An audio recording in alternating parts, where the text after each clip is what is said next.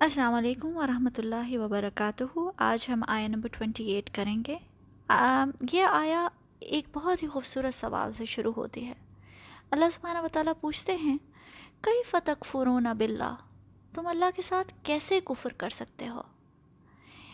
یہ سوال کرنے کا ایک بہت ہی خوبصورت انداز ہے، جس میں تعجب بھی ہے، حیرانگی ہے اور ڈس اپوائنٹمنٹ بھی ہے۔ یہ سوال کا سٹائل اس وقت یوز کیا جاتا ہے جب کسی سے ایسی ایکسپیکٹیشن نہ ہو، ایسی امید ایسا کرنے کی امید نہ ہو۔ اللہ تعالیٰ کو دو وجہ سے انسانیت سے یہ سوال کرنا پڑا ہے۔ ایک تو یہ کہ اللہ تعالیٰ نے انسان سے ایکسپلسٹلی ایک وعدہ لیا اور انسان اس پر گواہ بھی بنا۔ تو اللہ تعالیٰ پوچھتے ہیں کہ تم کیسے اپنا یہ وعدہ توڑ سکتے ہو؟ اور دوسری وجہ کہ اللہ تعالیٰ یہ سوال پوچھ رہے ہیں وہ یہ کہ ہر رشتے کی ایک ایکسپیکٹیشن ہوتی ہے۔ جیسے ماں باپ ہیں، وہ اپنے بچوں کے لیے کیا نہیں کرتے؟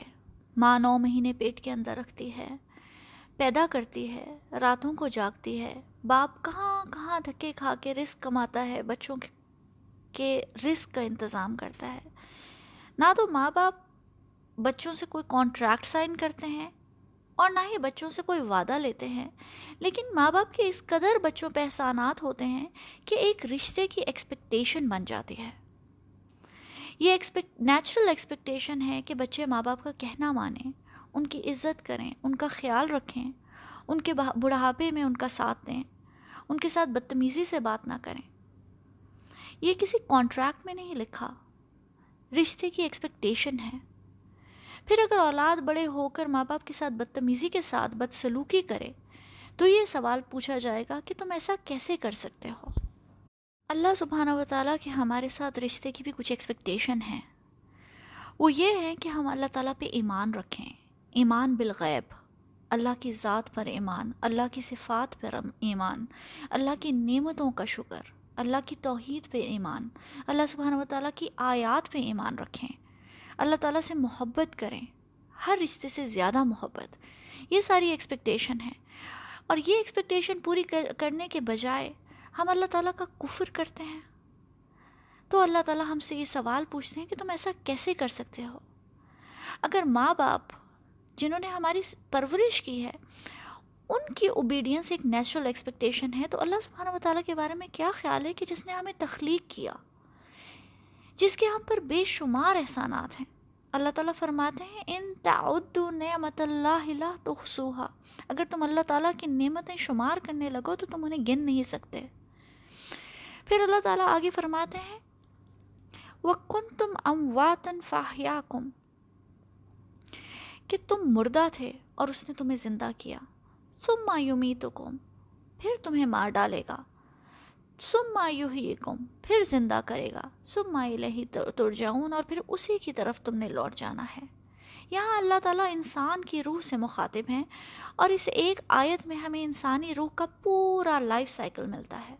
اللہ سبحانہ و تعالیٰ نے انسان کی روح کو تخلیق کیا فرام نتھنگ اللہ تعالیٰ سورہ مریم میں فرماتے ہیں وقت خلق تو کا من قبل ولم تقو شیا اس سے پہلے ہم نے تمہیں تخلیق کیا۔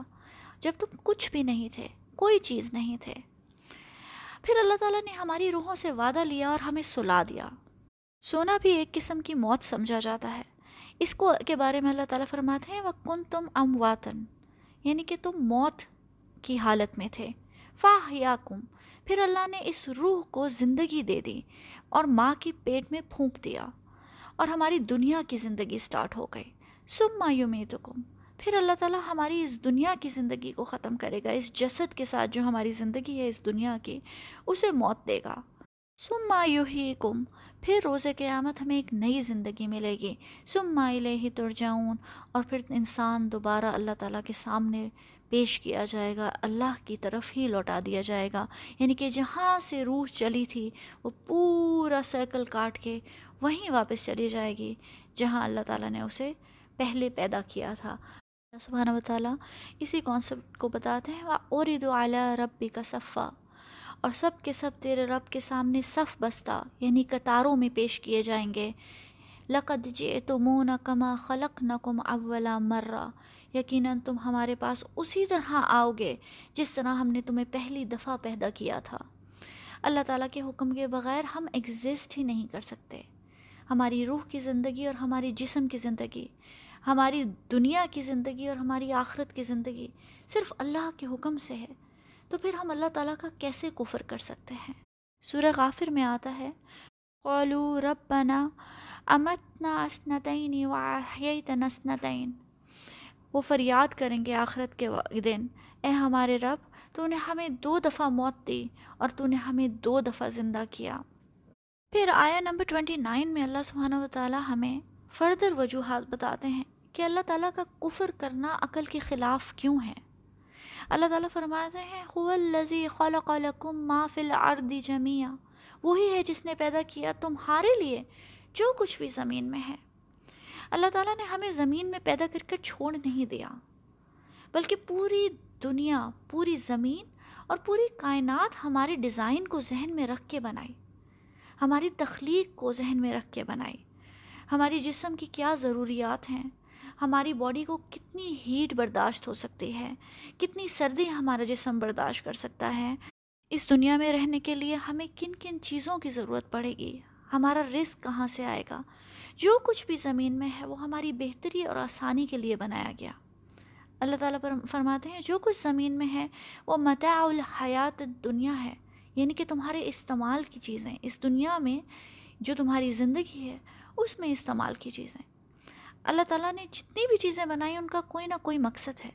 کچھ چیزیں ہمیں دنیا میں آرام اور فیسلٹی دینے کے لیے بنائیں کچھ اس لیے بنائیں کہ وہ ہمیں اللہ تعالیٰ کی یاد دلا سکیں۔ پھر اللہ تعالیٰ نے دنیا میں اپنی نشانیاں پھیلا دیں تاکہ وہ ہمیں ہدایت پہ لا سکیں۔ اور دراصل اللہ تعالیٰ نے یہ سب کچھ ہمارے لیے اس لیے بنایا تاکہ ان تمام نعمتوں کو استعمال کر کے ان نشانیوں کو دیکھ کر ہم اپنی اصل منزل مقصود یعنی جنت تک پہنچ سکیں۔ پھر آگے اللہ تعالیٰ فرماتے ہیں سم سب سماوات پھر اللہ تعالیٰ آسمان کی طرف متوجہ ہوئے اور سات آسمان بنائے۔ اسکالرس کہتے ہیں کہ انسان کے جسم مٹی سے بنا ہے، تو انسان کے جسم کی تمام ضروریات بھی زمین سے پوری ہوتی ہیں۔ انسان کی روح آسمان سے آئی ہے، تو انسان کی روح کی بھی تمام ضروریات آسمان سے پوری ہوتی ہیں۔ انسان کا جسم مٹی سے بنا ہے اور مٹی میں ہی لوٹا دیا جائے گا۔ اور روح آسمان سے آئی ہے اور اس آسمان کی طرف لوٹ جاتی ہے۔ جس طرح زمین میں جو کچھ ہے، وہ انسان کے لیے بنایا گیا ہے۔ اسی طرح سات آسمانوں کا بھی، میں بھی ہر آسمان کا اپنا ایک مقصد، اپنا ایک کام ہے۔ سورہ فصلت میں آتا ہے فقدا خن سب آسماوات فی یومین پھر دو دن میں سات آسمان بنائے۔ و اوحا فی کل سماعین امرہا اور ہر آسمان میں اس کے کام کا حکم بھیجا۔ یعنی کہ جو بھی اس آسمان کا مقصد ہے، وہ اس پر وہی کیا گیا۔ یہ سات آسمانوں کی کیا حقیقت ہے؟ یہ انسانی عقل سے بالا تر ہے۔ نہ ہی سائنس ابھی اس بات کو سمجھ سکی ہے۔ اللہ نے اس بات کا بھی راز ہم پر ظاہر نہیں کیا کہ ہر آسمان کی کیا ڈیوٹیز ہیں، کیا کام ہیں۔ اب یہ پوری جو یہ ڈسکشن ہے، یہ ایک مچھر کی ڈسکشن سے شروع ہوئی تھی۔ اور اب سات آسمانوں تک پہنچ گئی ہے۔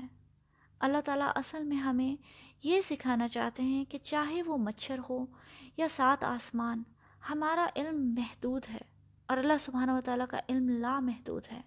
نہ تو ہم مچھر کی حقیقت کو جانتے ہیں، نہ سات آسمانوں کی، اور نہ ہی ہم اپنی روح کی حقیقت کو سمجھتے ہیں۔